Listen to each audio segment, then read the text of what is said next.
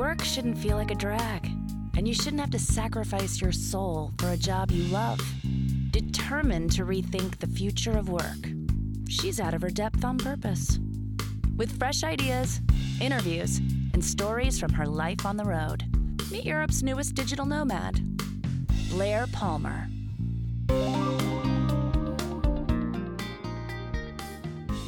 Hello and welcome to episode 98 of Brilliant Gamble. I hope you are really well.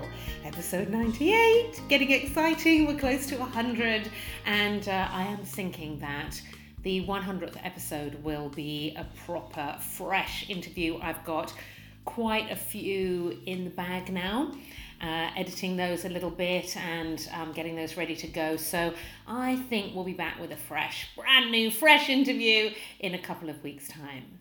But meanwhile, many of us work with other people. In fact, I can't think of a job, I was trying to earlier, trying to think of a job that doesn't require working with other people.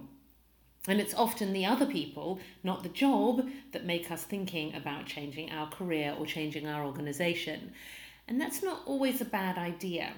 Sometimes the culture isn't a good fit for you. Sometimes you would be happier somewhere else. Changing your job can be exciting, it can challenge you to grow, it can expose you to new ideas and ways of working, and it can help you zigzag your way up your industry. Sometimes easier to do that by changing company than trying to do it within one company. But just as often as I sometimes say, you take yourself with you. It's all too common to find yourself experiencing the very same issues in job after job, company after company. And that's because 50% of the dynamic between you and another person is, well, you. And that's why I've dug out today's archive show an interview with empowerment and leadership expert Mark Fritz. I did this interview more than a year ago, but people still mention it to me as one of their favourites. In this conversation, we talk a lot about leadership, but don't worry if you're not in a management role or you don't consider yourself to be a leader. Everything Mark says applies to any human being who works with other human beings you might pick up some useful tips to share at an appropriate moment with your boss, but also try to listen from the perspective of how you could grow in whatever role, whatever business you're in, whether you're working for yourself, freelancing, leading others, being part of a team. It's relevant to all of that. I also love Mark's approach to his own work life balance and his ability to wrap ideas up into lovely sound bites. So grab a bit of paper and a pen and write down his inspirational one liners and refer to them regularly. I started by asking Mark what got him into the field of leadership. Well, I spent 25 years in the corporate world and uh, I lived around the world in six countries besides my home country, the US. And I had some experiences in uh, implementing large enterprise systems in different countries and then leading across um, distance, cultures, international operations. And I, I, got a lot of experience about leading people. I couldn't see what they were doing.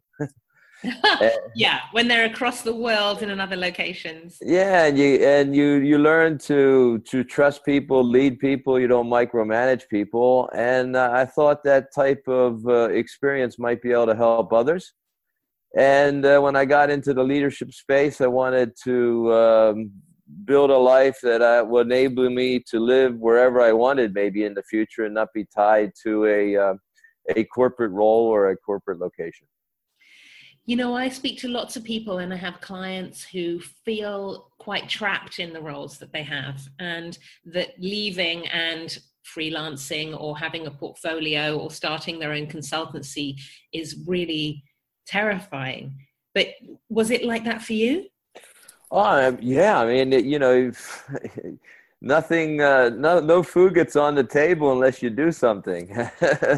and just you're out there marketing. Uh, it brings really, uh, you know, a true meaning to working on the business versus uh, in the business. And I think a key thing in uh, in business is you do it because you love the business you're in, but there's an element of being on the business in order to have that time to be able to do the things you love. Um, the biggest disappointment uh, for me was I, I started the business with everything I could do well and I was good at. Uh, and over the years, I'm uh, shrinking it down to my sweet spot, what I'm good at and what I love. And uh, I think you build a better brand when you focus on your sweet spot from the very beginning versus you, you just take business in to make money and put food on the table. Yeah, I think that there is this myth that when you start your own consultancy, it's or, or, your own business of any kind, it's best to have a broad offering because you know you could do anything for pretty much anyone. And I've discovered similarly to you that the more narrow your focus, actually, the better you can market, the clearer you can be about who your clients are, are going to be and what it is they're going to get. But it is very tempting to have the broad offer and to never turn anything down. But you're quite protective aren't you about your personal life and and not traveling too much and only only doing the stuff in in the way that you want to do it yeah and, and you know i think that the real key for me is that when i'm working in my sweet spot i gain energy by doing it. And so i'm focusing there. If i'm working outside my sweet spot i have to generate energy to do it. And so i i try to to focus on those key things and put those in the calendar first.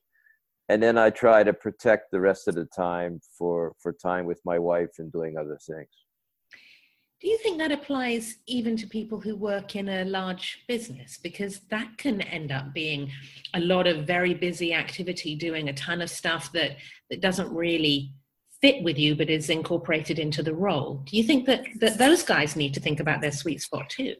Yeah, absolutely. Absolutely. Uh, and because, you know, they, it determines who you put around you uh, because then you're using someone else's sweet spot, and, and if you combine them all together, you have a very powerful team. Uh, but I think leaders need to really understand their ultimate sweet spot, which is the intersection between passion, strengths, and value. And a lot of times, what they do is they, they live in the, only the passion and the strength. So they continue to do what they like doing, and their best people aren't very happy because they look at their boss loving that and they say he's never going to give me that or she's never going to give me that because they like doing it too much. Yeah yeah. So I, I think you know uh, you know the more we're in our sweet spot the more we choose carefully who to surround us with and we're a much more powerful team together than if we're doing something that someone else could do well. Uh, think of it this way if I'm doing something that the team around me could do, I'm competing with them. I mean, I'm competing with my own people. I'm doing work for they could do. I'm stopping them from growing. I'm competing. I'm not adding value that way. So I think that's uh, it's important to think about that in in any role, corporate, your own business, anything. So how how do you um, identify what this sweet spot is then without and ensure that it isn't in competition with your own people? Well, the first thing I always look at, and I, I coach people, I do myself, is you get an indication when you work on a very difficult problem or a very difficult task or something during the day, and you come to the end of the day and you have more energy than when you started. Probably you're doing something you love doing and you're good at because if not, you're going to lose energy. And then the thing is, if you have that area, you say, well, do my people have that same too? And, and you start giving it to them. Or could they do that and you start growing them?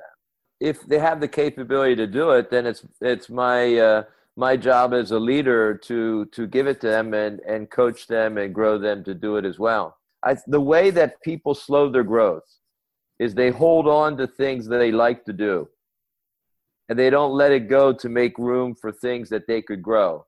So they they actually slow their own growth by holding on to something they they like doing.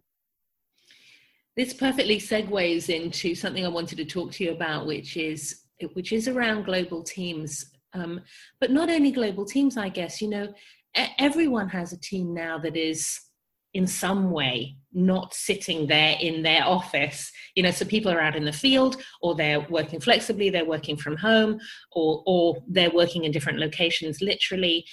How much more difficult is it to to do this leadership role under those circumstances? Yeah i, I think it's it's more difficult because um, you know uh, managers a micromanager or managers, you're face to face and everything. Uh, your your job is kind of easy because the work comes at you. Your people are there; they come ask you and so forth. So you don't have to think about your job. The work comes at you. When people are located somewhere else, you can't have the quick five minute conversations all the time. So basically, you have to orchestrate an environment where people will work effectively together. And I think it's a good word. You know, uh, leading leading teams, international teams, leading people who don't see each other, you're basically like an orchestra conductor. You know, you want them to make good music. And I think it's a lot about engineering an environment where you enable the right conversations to happen. And I used to call it glue. Uh, I needed to build trust. I need to get them sharing information.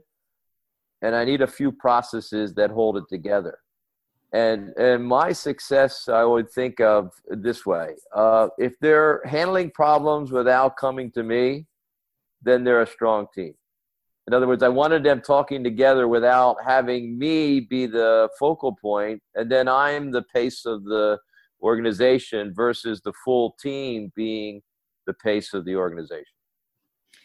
So it sounds like that's a mindset that you need to get into because i can I can see that that would be quite threatening. You know, if you, what's your job then? If you're not needed in that way by your people to, to hold it all together, if you're not the glue in a sense, then what is your job? That, that could be threatening, right? It can be very threatening, threatening because most people don't do it because they say, well, then uh, people won't see the value of my role and I grow my people stronger and they take my job. Uh, I think the more complex your leadership job is, the more your role is to uh, provide air cover. In other words, create an environment where your people, you remove some obstacles before they see it, you enable them to work together more effectively. Um, you know, to create an environment that has less conflict in it so that uh, when people come to you, you're not just a policeman or the policewoman. I, I think there's a there's a lot of things there where, you know, a lot of leaders don't even understand what leadership is because they view it as managership, and uh, you know the work shows up at you. Leadership you is more front loaded. You have to determine what you're going to do, and everything. Um, yesterday I was doing a session with a group of uh, managing directors, and I said to them, often leadership is about planting seeds and going around and watering them. and one of them took that on as uh, this is something I need to think about doing. I, I read somewhere that, that something you'd written where you said distance and culture is the acid test for leadership. So often a leader will say, "Oh well, you know, my my job is is so hard because of the distance and the cultural differences." Actually, it's when it gets hard that it requires leadership right? Yeah, yeah, definitely. Yeah, and I think the thing that, how would you say, forced me to become a leader uh, was the distance in culture. Because distance, you can't see what people do. You can't manage activities. You can only manage achievement and collaboration and so forth. Um, in another culture, you can't exactly tell people what to do. All right. I cannot tell the Japanese how they do it or the Germans. Uh, business gets done differently, right? So you kind of have to let go. You're no longer the person with the answer. Uh, you're the person that's enabling them to think, uh, grow, and work together stronger. And I think, was it Peter Drucker, I think, said this? You know, management was about having the right answer, leadership is about having the right question. Yeah. This letting go thing is something that I talk about a lot as well. how do you know what stuff to let go of and what stuff to hold on to still? Yeah, and then that's a that's an interesting one because it's a two-parter, right? I mean, uh, you can only let go based on the people you have around you. So in some ways, the people around you determine the leader you need to be. But um, and when I asked, I did a letting go session this week, uh, with a group of uh, of uh, company owners, and uh, I asked them. I said, "What stops them from letting go?" And eighty percent of the list had nothing to do with their people. It had to do with uh, fear of loss or control or things like this, and and so forth. So, my uh, feeling often is this. Um, people let go to the degree they still remaining feeling of control. So if I needed to know everything to feel in control, it doesn't matter how logically I think it's good to let go. I will continue to keep asking about everything so that I feel in control. So I think you gain control and you let go more when you gain your control through trusting people than in knowing everything that's happening. And it's always a combination of those two. But I think more of letting go is an issue with the leader than it is with uh, the lack of capable people. This is so interesting because very often I'm working with organizations that are talking a lot about empowerment and they are they've been talking about empowerment for a long time and they've been encouraging people to take responsibility and to step up and to, to take ownership and it's not happening. And so they become very frustrated and they blame their people you know they must have the wrong people. Why aren't these people stepping up? Why aren't they taking responsibility? Maybe we've got the, the wrong kinds of people here. And i've reflected on that and i, I think that the, the problem isn't so much their people the problem is their unwillingness to let go of power. So I wonder if there is almost an equation that says that people can only be as empowered as you are willing to disempower yourself, you know, or, or distribute the power uh, yourself. You cannot hold on to it and expect others to be empowered. You're absolutely correct. And, uh, you know, I, I think uh, you gain control by giving control, you gain power by giving it. Uh, I, I think most leaders never think through uh, the key to empowerment. They think empowerment is giving responsibilities and, and giving people more to do and things like that. But true empowerment is you're letting go of a decision right so uh, if you really want to empower an organization you think about where do you want to make decisions because if you if you don't give them the right of the decision they don't have the power and uh, and the number one thing over the years I found, and I, this was this became crystal clear after leaving the corporate world as well. Uh, our biggest job as leaders is to grow business judgment.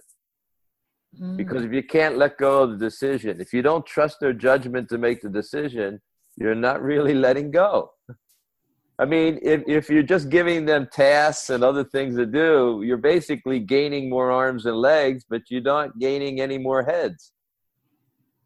And I think um, business judgment is huge. And I think it's something we need to interview for. I mean, if you bring people on and they're very, very capable, they have a nice personality, they get along with others, but you would never trust them to make a decision, you're in trouble. Such a good point. And, you know, most organizations have this backstop system where the the the manager slash leader i mean it really is a management um, role although people call it leadership but it isn't is is to be the one that will make the final decision if other people can't and problem with that is that people won't then and and the manager part of their role part of their raison d'etre is to make the final decision so if they don't occasionally do that they they have just made themselves irrelevant so you create the system where you're saying to people you go and make the decision. But if you can't, if you guys can't agree, if you're lacking the information because I'm withholding some of the information, then come to me. And if I think that the decision that I've asked you to make isn't the right decision, I will overrule it. And therefore, how, how can that possibly be, uh, be delegation? Yeah, it's not delegation and it's really not empowerment, right? It's just that, uh, you know, and then the, the people push the decisions up. And sometimes I would push decisions up just to stroke the ego of my boss, right? Because they want to decide, they feel powerful that way, and uh, and push it up. I, I, think the real key thing around that, around decisions and everything else, is uh, how would you say? We rise to the level of conflict we can handle. Ooh, explain more about that. Well, you know, I mean, uh, you you know, you you're if you're really letting go, right, uh, then only the difficult decisions with conflict should rise to you. right. Everything else should be dealt with before it gets to you. And so most of the time, the most difficult decisions are are dealing with some type of conflict. Interpersonal uh, conflict. Yeah, interpersonal and sometimes other other structural conflict. But uh, you know, you look at it another way. Um, and the reason that conflict is so important is a decision isn't really powerful unless it's implemented. And so, you know, part of deciding well as a leader is also understanding how the decision is going to be implemented, not just to make the decision. And sometimes in, in corporates, they feel great about they made the decision, they think they're done, but it's the implementation that creates the value from the decision that that you have to think through. Is this related to something that you talk about in, in your presentations around outcomes versus activities? And can you explain what you mean by that? Yeah, a- absolutely. You know, I mean, uh, if you let me ask you this question if you delegate an activity to your employee, right, who owns the outcome that that activity supports? Well, you, Who would own the outcome? You still own it if you haven't if you haven't delegated the outcome. Exactly. So you know, if you're only getting people to do activities for you, they never feel accountable or ownership for the outcome. And I think it's so important to to give people outcomes that they can own, and then they have to figure out the activities to go make it happen and and an outcome focus is so important in everything you do because think of it this way. If i have a very clear outcome of what i have to achieve you know we're all lazy. So we'll find the shortest way there. If we're thinking in activities we tend to think what we did yesterday and we just do the same things we did before. And um, how would you say the biggest difference between outcome and activities is related to this this one. And let me ask you this question and say, have you ever heard this expression in business? We need a meeting to discuss something. Yeah, for sure. Yeah. Right. In discussion, is it an activity or an outcome? Activity. Right. So why are our meetings for full are really mostly crap? Because we frame the meeting in the activity of the meeting, we don't frame it in the outcome of the meeting. Well, now now you're touching on a real bugbear of mine because I very rarely in a good meeting, and and it seems to me that, except when I'm running it, obviously, it, it seems to me that that we spend so much of our time in meetings and there's you've got all the right people potentially around the table to have a really rich conversation that leads to a really solid decision. And yet that very rarely happens. It's delayed till next week or the right people actually weren't in the room or everyone's playing these political games. Are you someone who who believes in meetings? Or do you do you actually think that we overuse that as a as a process for getting stuff done? Yeah i mean amy some people think they need everybody in the meeting to feel blessed and you know everything is everybody's supporting it so forth and that. Um, i think there's only three outcome of meetings from a leadership perspective. You know, you need an agreed decision, you need an agreed action, or you need alignment. And, and what I found, successful meetings are only based on are based on two things: uh, you have to have the outcome very clear. In fact, if the outcome is very clear, uh, you'll get help in running the meeting. When I made the outcomes clear on conference calls when I was leading, I'd often have the person in one country tell the other person in the other country to shut up. We don't have time for this. We have to achieve this by the end of the hour. So you need a good, clear outcome. And the second one, you have to get the best people in the room. Because two factors. One is the best people will bring a better solution. And when the best people are part of the solution, actually people listen to them when they leave the room. When you get the worst people in, they go back to their department. No one listens to them because they're not worth listening to. So, um, you know, part of uh, effective politics in companies these days, or part of uh, having political power, it's your power to be able to get the best people in the room if you have that, then you don't have to worry. That's a matter of giving them a focus and so forth. And I found that political skills for me, the value of that was being able to ask and get the best people in the room. And then I didn't worry about the solution and I didn't worry about the implementation because I knew that people would actually listen to them after they left the meeting. This is great because, you know, I talk a lot about relationship and real connection. And this is a really good way to spend your time. So instead of spending your time with all the activities coming at you because you've created that kind of environment, you're spending a lot of your time building these relationships with the best people in the organization. That then means that when you need to get something done, you can get those best people together and they can they can make it happen. Absolutely. I mean, that is absolutely key. That's that's part of what I said is calling uh, air cover for your team. But let, let, think about this. Let's say you don't have the best relationships with your managers, and let's say you don't have power of influence over fellow managers.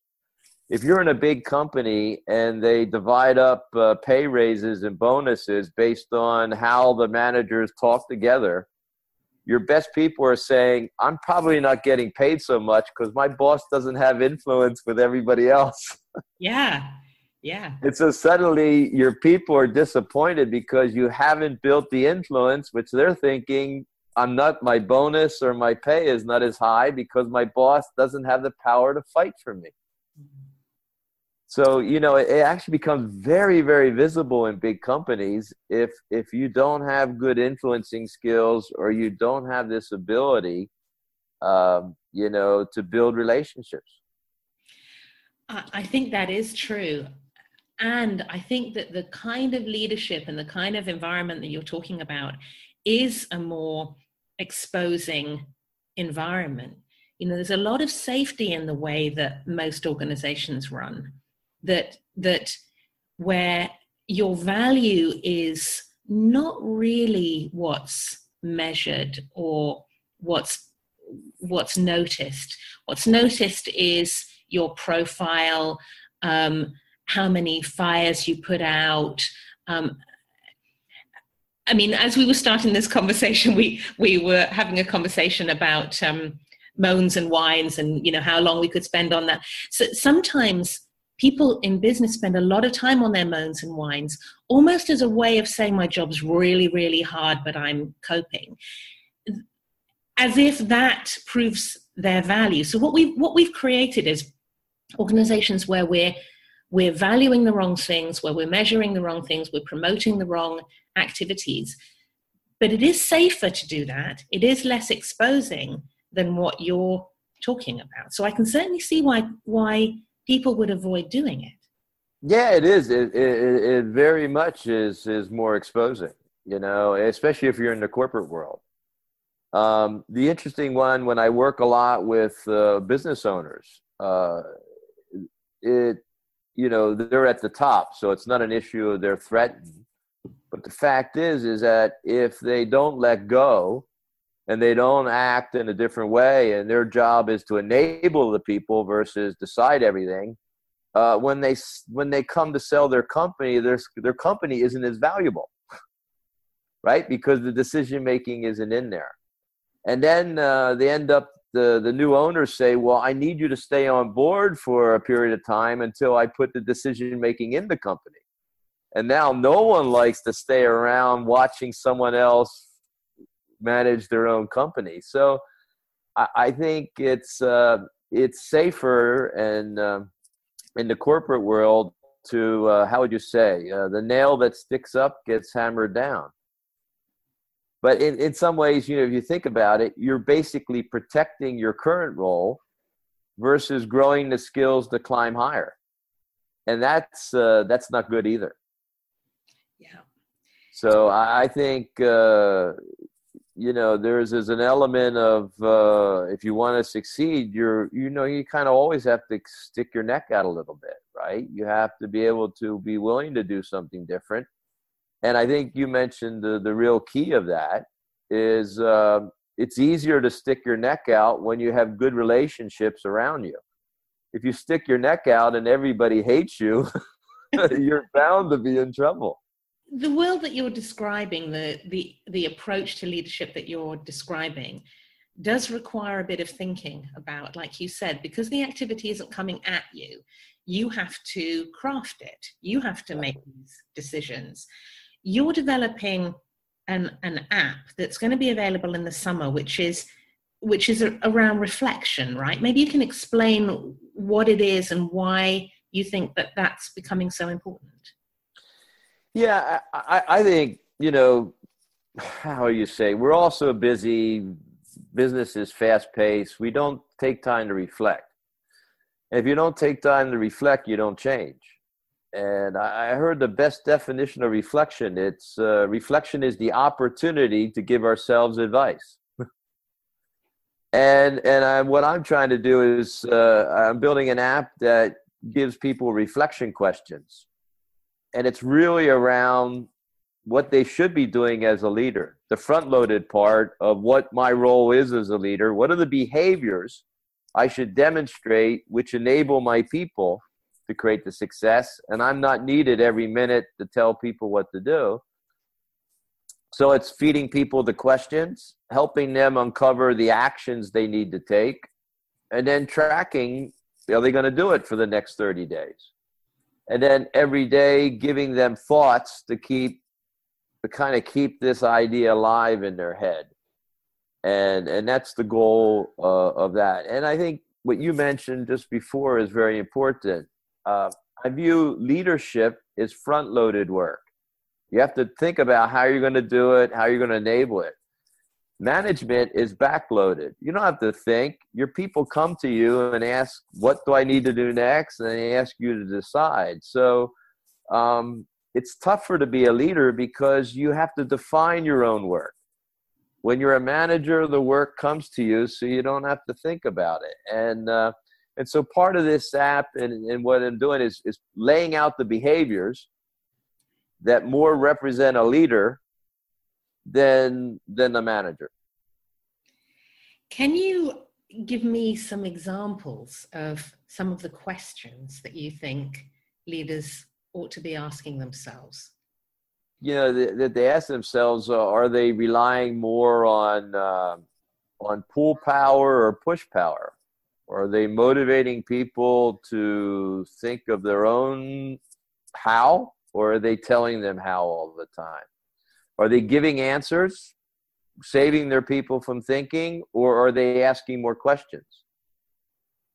Are they uh, are they giving their people choice? Are you letting them decide their own how? Because um, you know, as they say in motivation, whenever we feel we don't have choice, we don't feel powerful. So you can't basically empower people without giving them choice. And so I think there's a lot of behaviors that we do, and a lot comes down to communication. A lot comes down to communication. Um, you have to tell more stories and examples uh, to help people get the context of what they need to do. Uh, we have to explain more why behind it. Uh, the interesting thing I found a good good definition around this. They said the people who only know how will always be led by the people who know why. Ah. And I think, you know, a leader is more, uh, the power comes from why. A manager, they think the power comes from telling how. Mm. So it's kind of like that's the, the biggest difference that way. When we first met, you were running a session that I was in where you were asking a really good question about why people never wash a rental car. Yeah.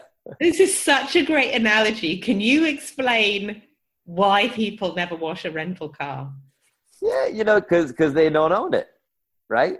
They don't own it so they and then uh, i ask that sometimes in in uh, in meetings. I say well you know why don't you wash rental car? And then someone would say to me because why don't I even wash my own? Why would i wash a rental car but there, there's a sense of pride where you wash a car.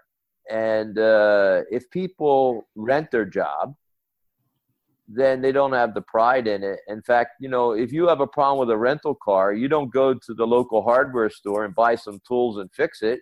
You just give it back. So you can tell if people own their job or rent their job by how they handle a problem.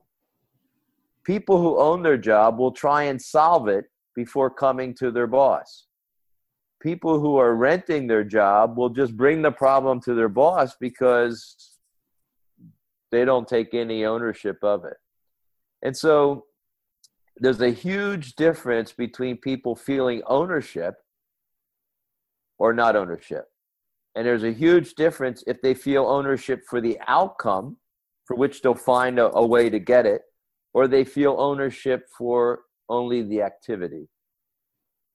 And, and so I think ownership is um, is the biggest issue because people who own something they feel it's their responsibility to find the solution.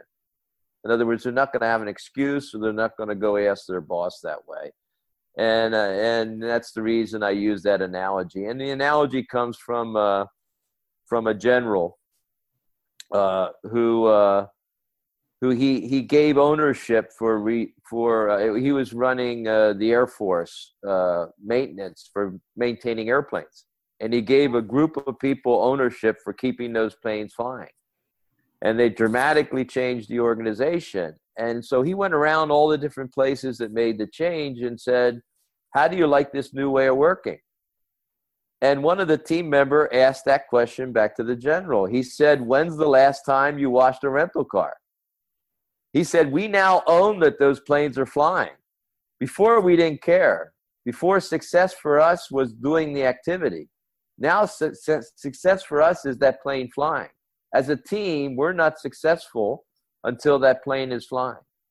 So I think it's a huge, huge difference also if people own the outcome, the plane flying, or they only own the activity, maybe loading the weapons, weapons or fixing the engine.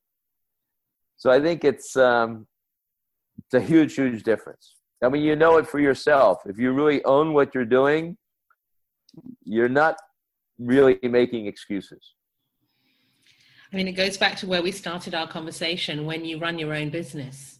You know, sometimes people say to me, I work from home. Sometimes I have an office as well, but I'm often working from home because I like it.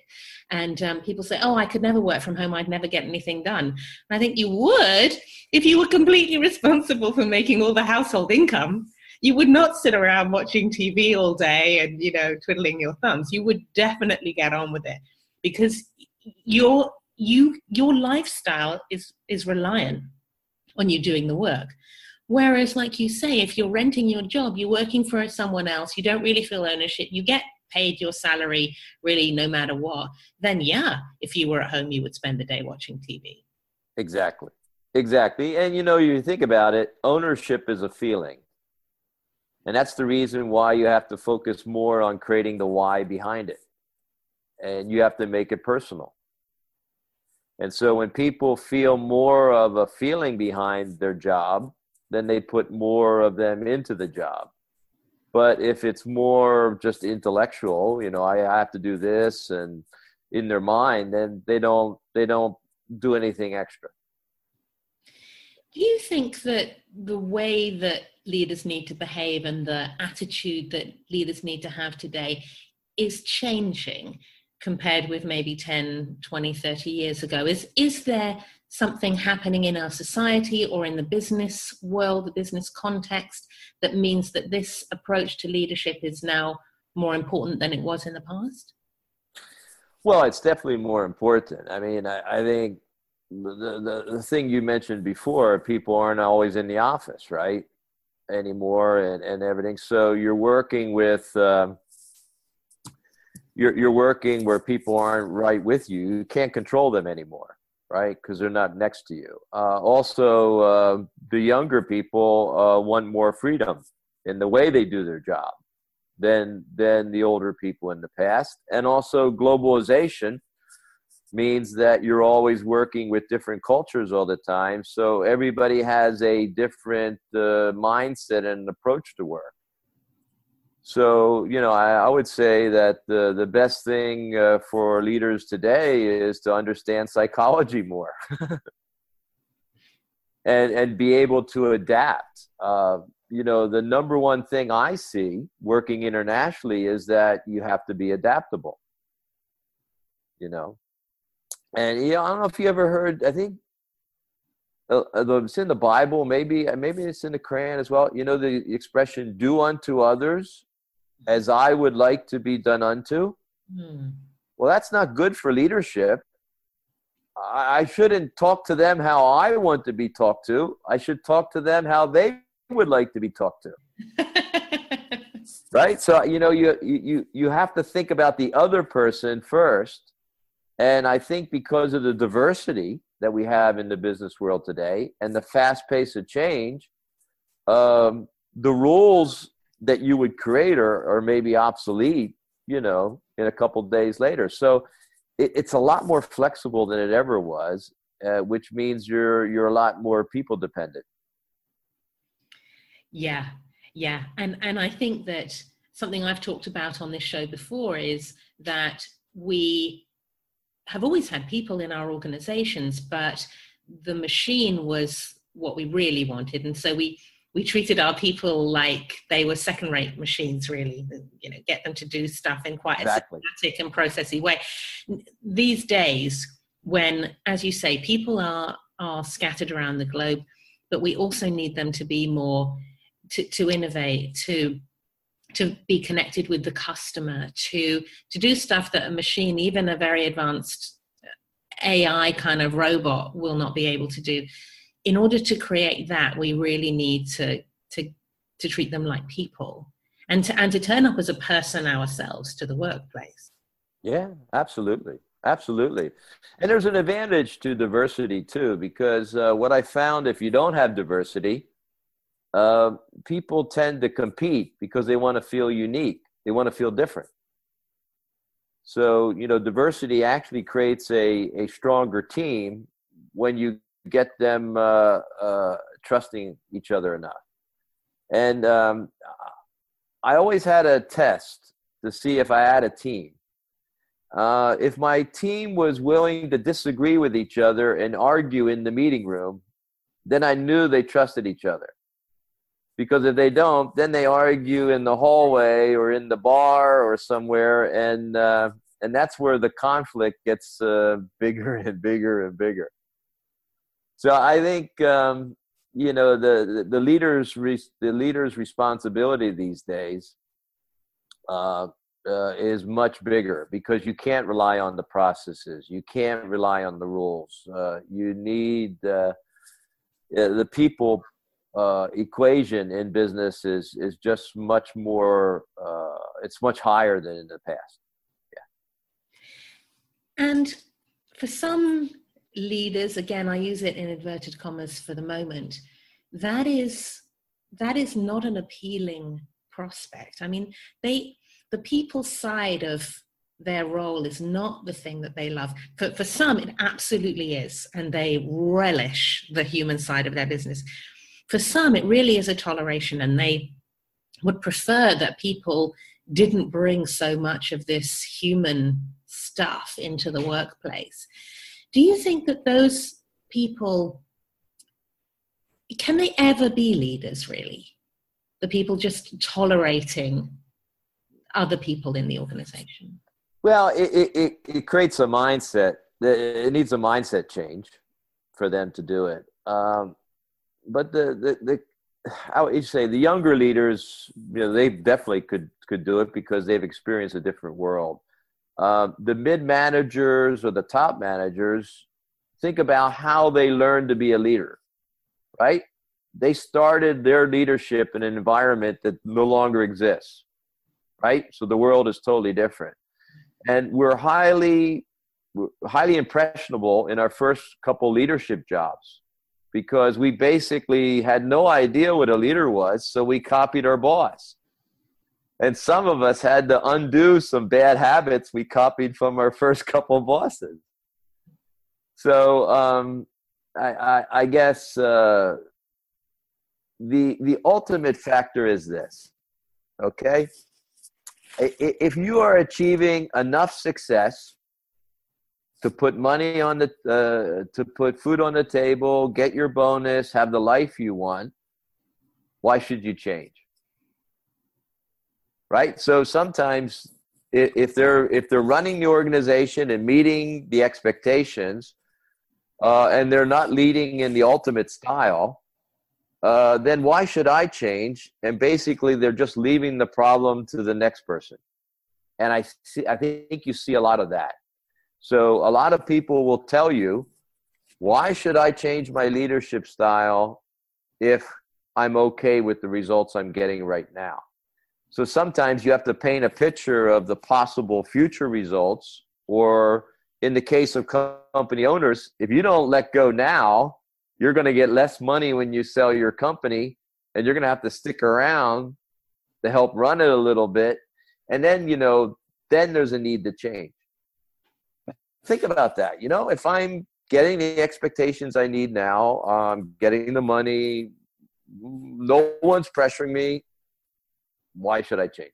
That's such a good point because that is the complacency that I that I see in a lot of organizations that actually it's really hard to work there. It's really hard to get anything done. They're really struggling to innovate. They've got lots of dinosaurs in their organization but they're still making money, you know, and they're still satisfying the shareholders. So when I go to those organizations, I worry about them, but I worry about them for two reasons. Firstly, I worry about the personal toll on individuals. So the the bags under the eyes and the pressure that it puts on their personal relationships and the the stress that they're experiencing i i worry about that they're keeping it going but it's taking a huge personal toll. And I also am worried for the future. I'm worried that those organizations, their complacency eventually will come back to bite them, either because their industry will be disrupted by a, a, business, a business model that doesn't operate that way and just cleans the floor with them, or that it will catch up with them. They'll start noticing it in their profitability and their and their shareholder value. But by that point, it'll really be too late to turn the Titanic around. You're absolutely correct. It's going to be too late by that time. And and the biggest thing I think you just mentioned is that uh, if you're not leading in, in a better way, the organization cannot change. It cannot change fast. So if a technology change happens or the industry change, you won't be able to cha- change fast enough because you're not you, you know people are just uh, controlled and managed they're not led. But i think you made a, a very interesting comment in terms of uh, the quality of life for people right? If you're not fulfilled in in the way you do your job every problem seems to be bigger than it really is. So so tendency is that you you you the weight of things is is is much more there as well so I, I think um, the biggest risk is that uh, the industry, the environment, the business, something will change in the industry, and the company will not be able to change fast enough uh, because of the leadership style they don't have. They, they, they really need. Yeah. yeah. So, final question. Um, there's so many pearls of wisdom in in uh, what you've been saying. So much to take away and think about if there was one thing that someone could change as a result of listening to this today that they they're inspired by this they really get it they know that this is the right way to to create this ownership and and to create organizations that are fit for the future what's one thing that they can start doing differently? I think the the the, the key is they have to ask better questions right? Because if you're you're telling your people how you're saving them from thinking they have to ask better questions. Uh, if you get your people thinking they're growing. Uh, i think there's two things. They have to ask better questions and they have to add the why behind things more so that there's more a reason why things are being done not just that it has to be done and, and the last thing I always say with people is that you got to give people freedom. You got to give them an outcome and give them freedom on how to do it. You know, just just think of it this way. Uh, yeah, let's say you're climbing up and uh, and uh, now you've been 10 years higher in the organization. If you're telling people what to do, you're 10 years out of date you did the job 10 years ago. Why, you know, probably your advice isn't the best anyway. So I think give free give your people freedom on the how by asking more questions and stop giving the answer. I think the key thing too is interesting. I do a lot of management CEO groups, and I probably have done 170 over the past sort of seven years or so. And the key thing is there, those top top company owners. They don't allow their people in to their office with a problem without also bringing a solution. That means you're forcing them to think before they show up. So let your people determine the how. You know you might determine the what and the why for them sometimes too but you know they got to have their own how. Fantastic. Well mark seriously it's been so great to, to talk to you today and to hear these great ideas and really practical different ways of thinking. We'll certainly keep people informed about the app when it goes live. And thank you so much. Well, thank you very much. It was uh, it was a pleasure, and it was uh, fun too. Thank you very much. Isn't he great? You can find out more about Mark at his website, which is markfritzonline.com. You can follow him on social media, particularly he's very good on Twitter at Mark Fritz. And his app, the app which we talk about in the interview, is now available. Just go to the App Store and search Reflection Questions, and a link to that will also be available in the show notes. So I hope you have a fantastic week ahead. Please do stay in touch with us. We're still here, still working away, still working with clients, still trying to get the house sorted. And um, I have got some veggies in now, but there's a little bit more to do before it gets really, really cold. So please do drop me a line or get in touch with me if there's anything I can do. And of course, please follow us on the social media. And with information about how to do that, here's the lovely Ivy Palmer.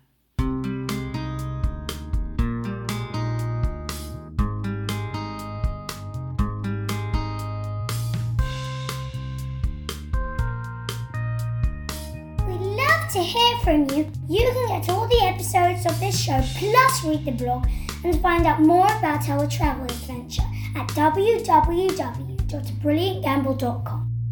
Sign up to the newsletter and get an advance notice of the classes and programs Mummy is running. Plus, you can follow us on Instagram and Twitter at Brilliant Gamble.